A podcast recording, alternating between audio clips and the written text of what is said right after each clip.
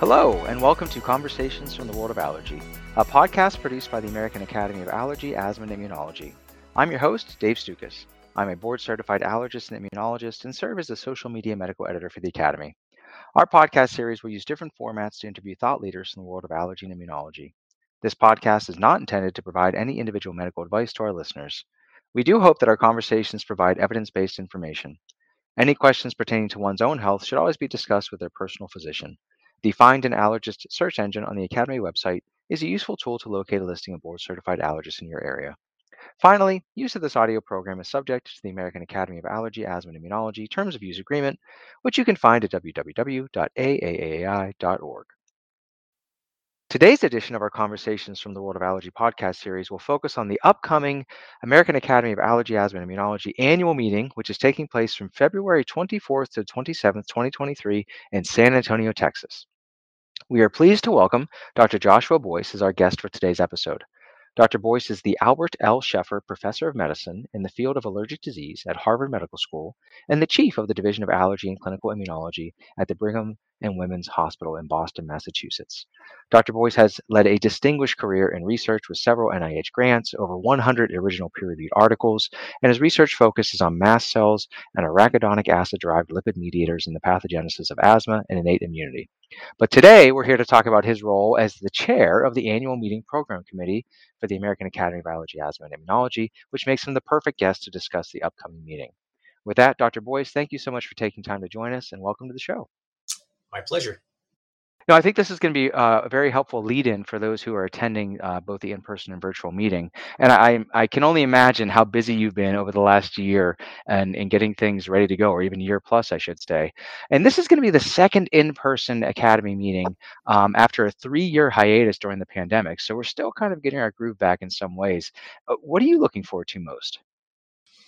So this meeting has always been a highlight of the academic year for me, and I think for most of our colleagues. And I think that make, makes it so special is that um, you have the opportunity not only to hear about the latest advances in the field and the cutting edge science, uh, but also to uh, meet and uh, reconnect with friends and colleagues from across the country and across the world and also to hear presentations from the uh, young up and coming stars in the field. Uh, and it uh, always has inspired me, and again, I think most of my colleagues, when we get back to our, our uh, regular jobs, we're always pumped up and inspired and have new ideas for things that we want to do. So uh, it's a really special event. No, I agree. And I, you know, last year I, I had, and I know many others did as well, almost an emotional experience just seeing our friends and colleagues for the first time uh, in the midst of everything that we've been living through. So uh, I like that word choice of inspiration. I think that uh, many people have that same sensation after leaving the meeting. Uh, speaking of last year's in-person meeting, which took place in Phoenix, it was very successful with the implementation of various health and safety measures uh, that were put in place. But it, of course, we were in a very different place in regard to the COVID-19 pandemic at that time. So, what's the latest regarding you know this year's conference? Are there any vaccine requirements or safety protocols that will be in place for attendees this year?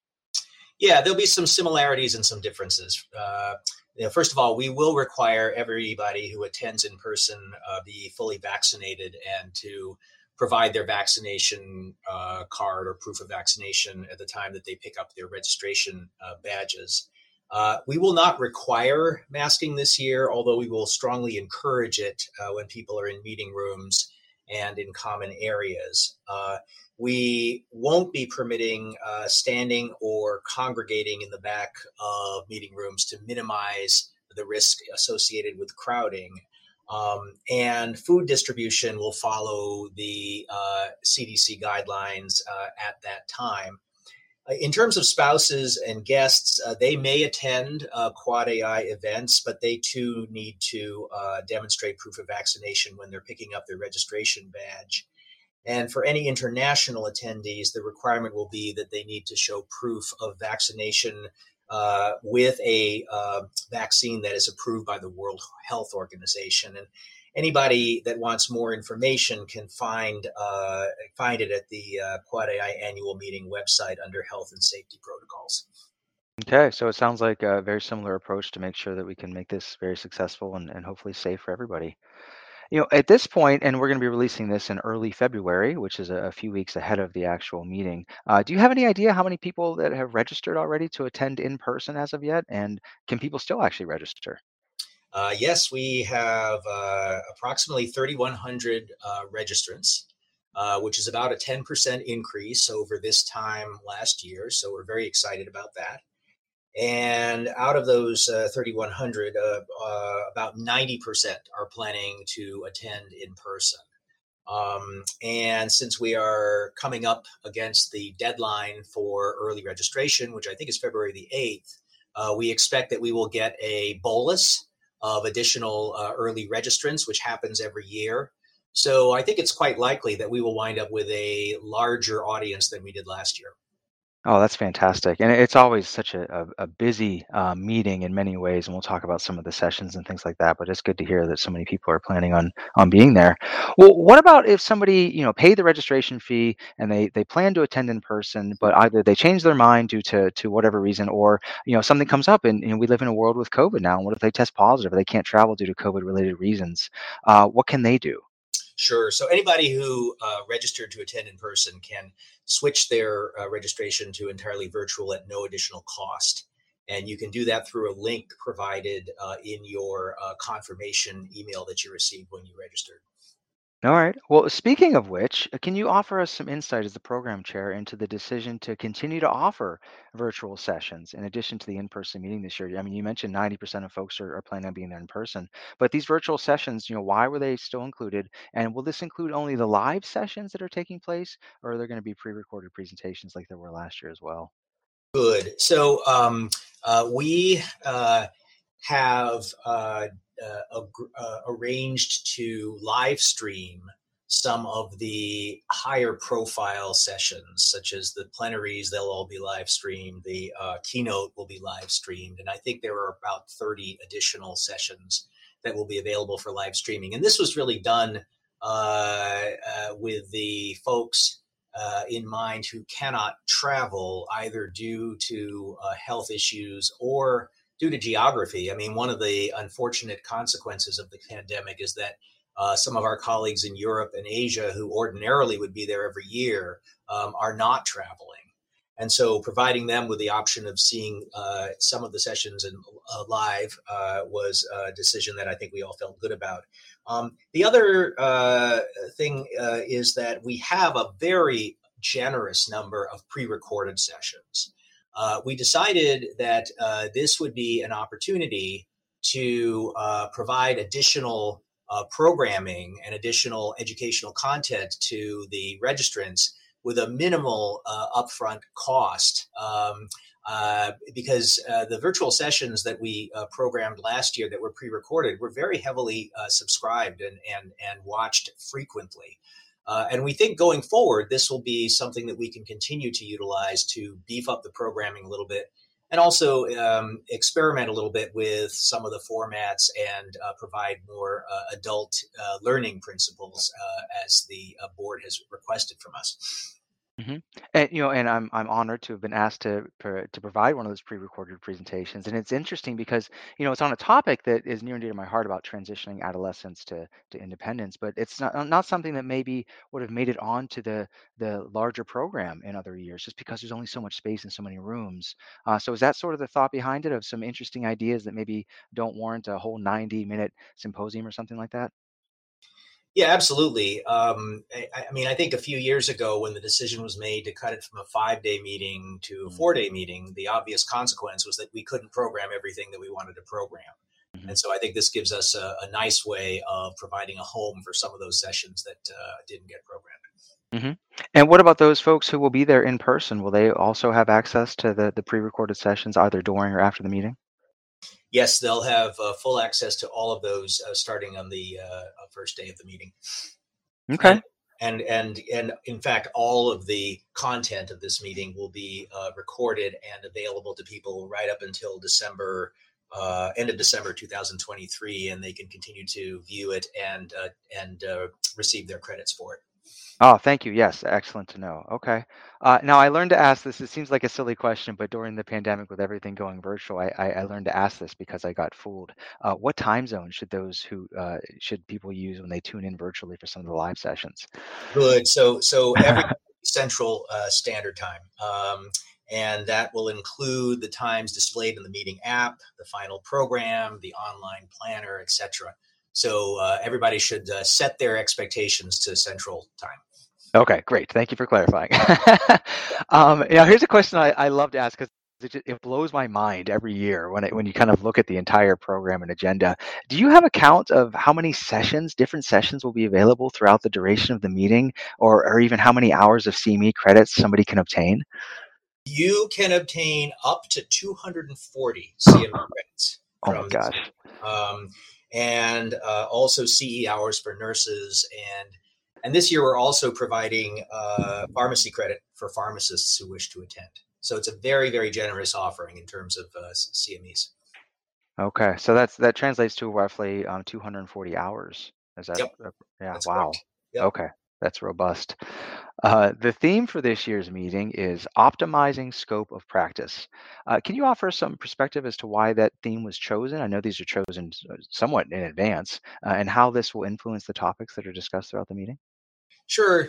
So that theme emerged uh, based on the results of the annual needs assessment that the Academy uh, conducts every year uh, and uh, solicits uh, you know topic areas from the Quad AI membership uh, that they view as most valuable to them as they uh, work to advance their careers. And between the optimizing scope of practice theme and the president's special initiative on drug allergy, approximately 20% of this year's sessions will fall under the heading of that theme.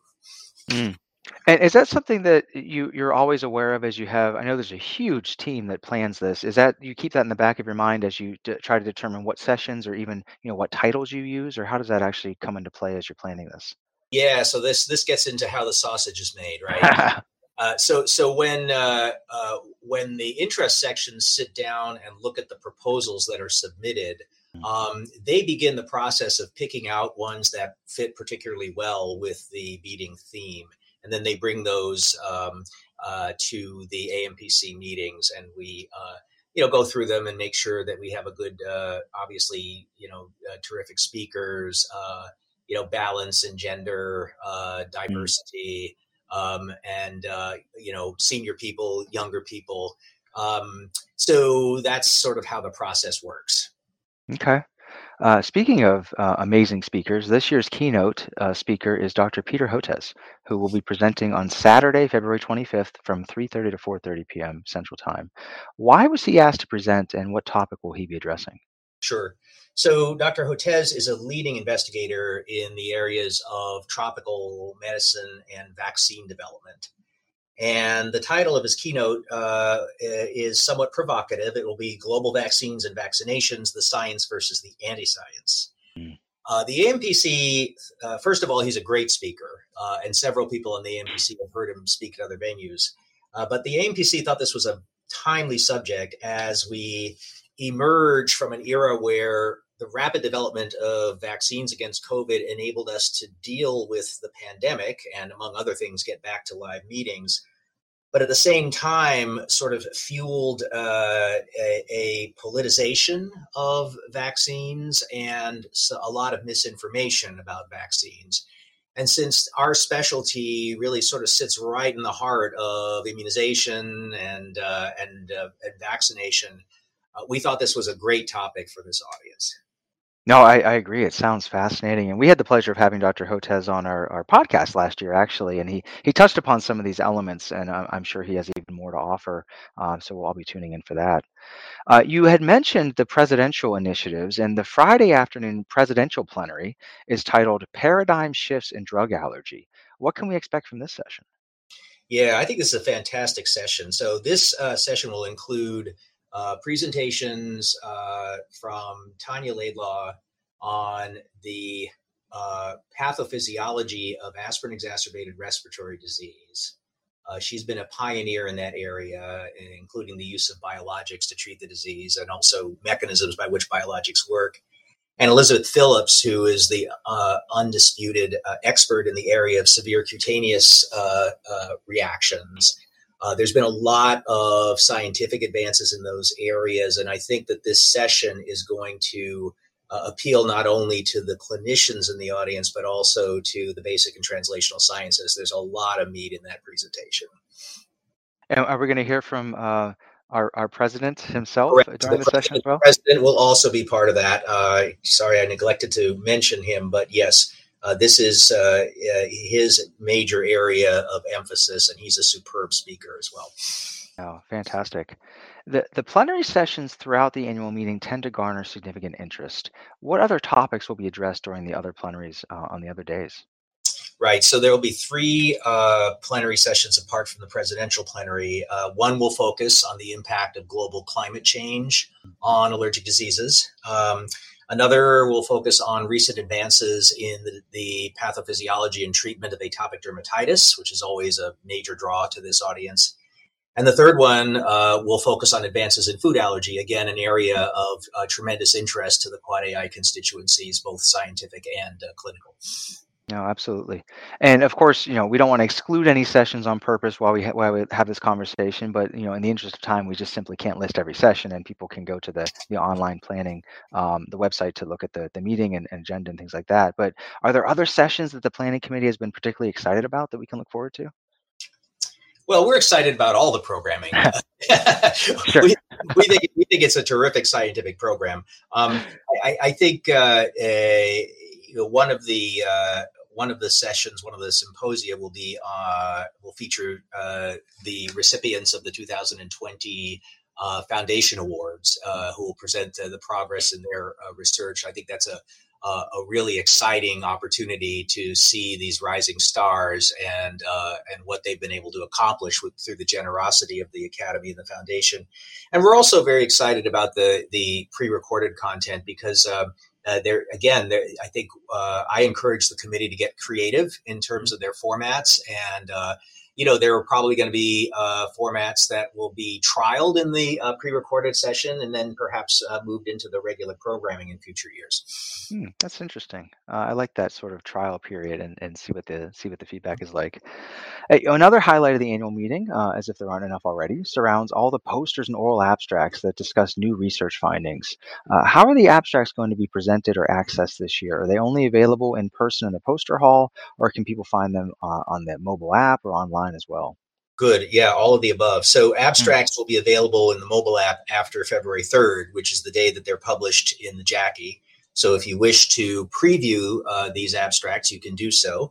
Uh, the poster authors will also post digital versions of their posters and audio presentations to accompany them in a virtual poster hall as well for those not uh, attending. And this will be available in the online meeting portal along with the session recordings and the credit claiming. That's great. You know, from a personal standpoint, uh, I hope we never get away from that. I think that was a, a great advance during the pandemic that we adapted to, and there's almost no reason not to. It's just it's just great to be able to access all of them because you can't visit everybody in the enormous poster hall during the session. Agreed. Yeah. Uh, you know, the annual meeting can be a bit daunting at first glance, especially for those who have never been there before, due to the number of sessions, the size of the conference venue in San Antonio is rather large and spread out, and the number of attendees. So, what advice do you have for those who are attending their first meeting or haven't been there for several years on how to navigate all of this? Yeah, don't go there cold. Uh, start preparing, uh, you know, with a few days at least uh, in advance, because I think the um, the meeting app and the online planner are both very helpful tools. Uh, and as you go through the program, you know, picking out the sessions that are kind of can't miss for you and that are specific to your areas of interest and tailoring your itinerary to meet both your educational needs and networking opportunities. Um, so I think uh, the, the, tools are helpful, but starting with at least a few days uh, in, in advance is, is really helpful. Hmm And if I may add, uh, double check the location. Uh, I may or may not have, you know, hopped in a cab rushing to a 7 a.m. committee meeting at one of the annual meetings, only to find out it was at a completely different venue. But I won't admit to that. Uh, but yeah, double check the venue before you go, or the, the meeting room, I should say. yeah, I f- fully agree. I mean, one of the one of the nice things about the uh, San Antonio venue is that the hotels are in very close proximity to the uh, convention center. So um, uh, if you have to make a mad dash because you went someplace incorrectly, it probably won't take you very long. Right. Yes. Uh, many attendees also look forward to the annual Run Walk and other foundation events. What can we expect this year? Uh, uh, extra hydration. It's going to be warm. Um, uh, I think uh, the um, uh, the two, 200, 2020 Foundation Award Winners Special Symposium is another highlight that I mentioned before, uh, which uh, really is an opportunity to see the fruits of the Quad AI Foundation's efforts. Um, so uh, again, uh, as and as always, the the dinner is a highlight, and uh, the walk run for those of us that can still do it mm-hmm. a really nice thing to participate in. If I recall, last time we were there, uh, it, uh, the walk run takes place right behind the convention center in this beautiful park area. Is that is that right? Is that where it's going to be? I'm pretty sure that's correct. Yes. Yeah, yeah, it was gorgeous. So I encourage everybody to, to think about attending. Uh, what about uh, just San Antonio in general? Uh, do you have any particular areas that you suggest people visit, or other tips for those making their first trip to the city? I mean, of course, everybody's going to go to sessions all day, every day, uh, but when they're looking to explore other aspects of their of their visit there, what do you recommend? Sure. So if you're looking for uh, uh, you know brief distractions and and, mm-hmm. and fun visuals, the um, the River Walk, which is right adjacent to the convention center is really fun and lovely and interesting shops and interesting restaurants to see. Um, uh, and of course, the you know San Antonio is a historically very important city. It's where the Alamo is. The Alamo has a wonderful exhibition and tour. If you have the time to do that, um, that's a that's a highlight. Yeah, absolutely. Uh, do you have any sense? Uh, I know it's a, a, few weeks out from when we're recording this, but generally, what's the weather like uh, late February, early March? I mean, it should be uh, it should be dry. Um, although one never knows these days, you might get a deluge. Um, and I think the temperatures will probably be, at least in the daytime, probably in the 70s uh, or so. So it should be nice and comfy. Right, we're gonna we're gonna hold you to that. If it's chilly and rainy, uh, we're gonna come find you. Yeah, I'm not a meteorologist, and I don't play one on TV. So um, I think this has been a great conversation to get people excited about the meeting, and I love what you said about you know plan ahead. Uh, hopefully, this gets people to at least go to the the website and and uh, download the app and start looking at things. But on more of a personal note, when did you begin your role as chair of the annual meeting program committee, and how many more years do you get to serve in that role?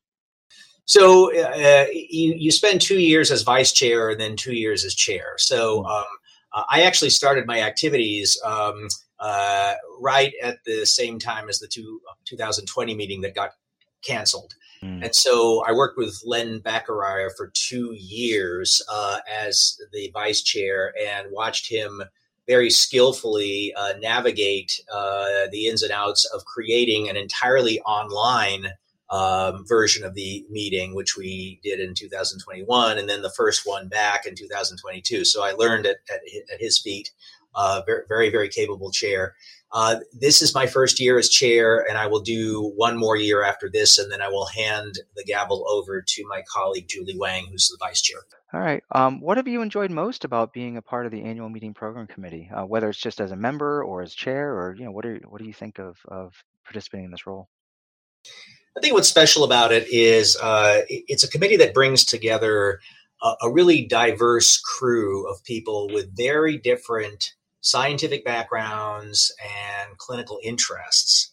And their focus is just to create the best possible programming to f- suit the needs of the entire Quad AI constituency, which is not a simple thing to do because you have everything from, you know, basic scientists to private practice docs. Mm-hmm. And how do you strike that balance? And I think the committee uh, as as it is composed is is is really uh, uh, quite successful at striking that uh, that balance. I mean, you'll always you'll always hear, you know, there's not enough basic science, or you know, this talk wasn't clinical enough for me. There's always going to be that. But then, you know, uh, I think for the vast majority, uh, the, the content uh, really works for them. Mm-hmm.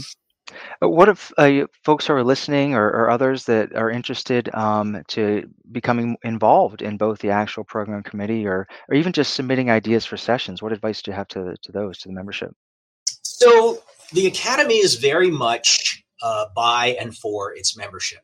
And that means that anybody, uh, even at the trainee level, uh, can submit proposals for sessions. Uh, the website opens immediately following uh, the meeting, and that's often a time, again, where people come home inspired and thinking about, oh, we should plan a session for next year. Um, and uh, and, so anybody can propose sessions and you can propose sessions where you're one of the speakers or you're one of the mm. moderators if you want to get yourself on the map for a lot of us who are senior, when we propose sessions, we uh, propose them with our, you know, our junior investigators as, as speakers as a way of sort of getting them some, some visibility.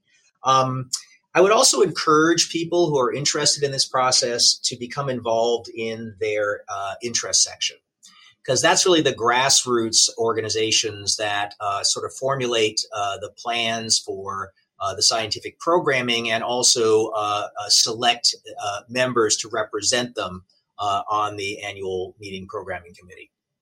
Okay, great advice for those who are interested. Well, Dr. Boyce, this is this is really great. Thanks for taking the time to be with us today. We're all looking forward to being together in San Antonio, either in person or virtually. And I think that this was a great way to kick things off. Is there anything else you'd like to add? Come to the meeting, folks. We'll see you there. Sounds great. Thank you again. Thank you. We hope you enjoyed listening to today's episode. Please visit www.aaaai.org for show notes and any pertinent links from today's conversation. If you like the show, please take a moment to subscribe to our podcast through Apple Podcasts, Google Podcasts, or Spotify so you can receive new episodes in the future. Thank you again for listening.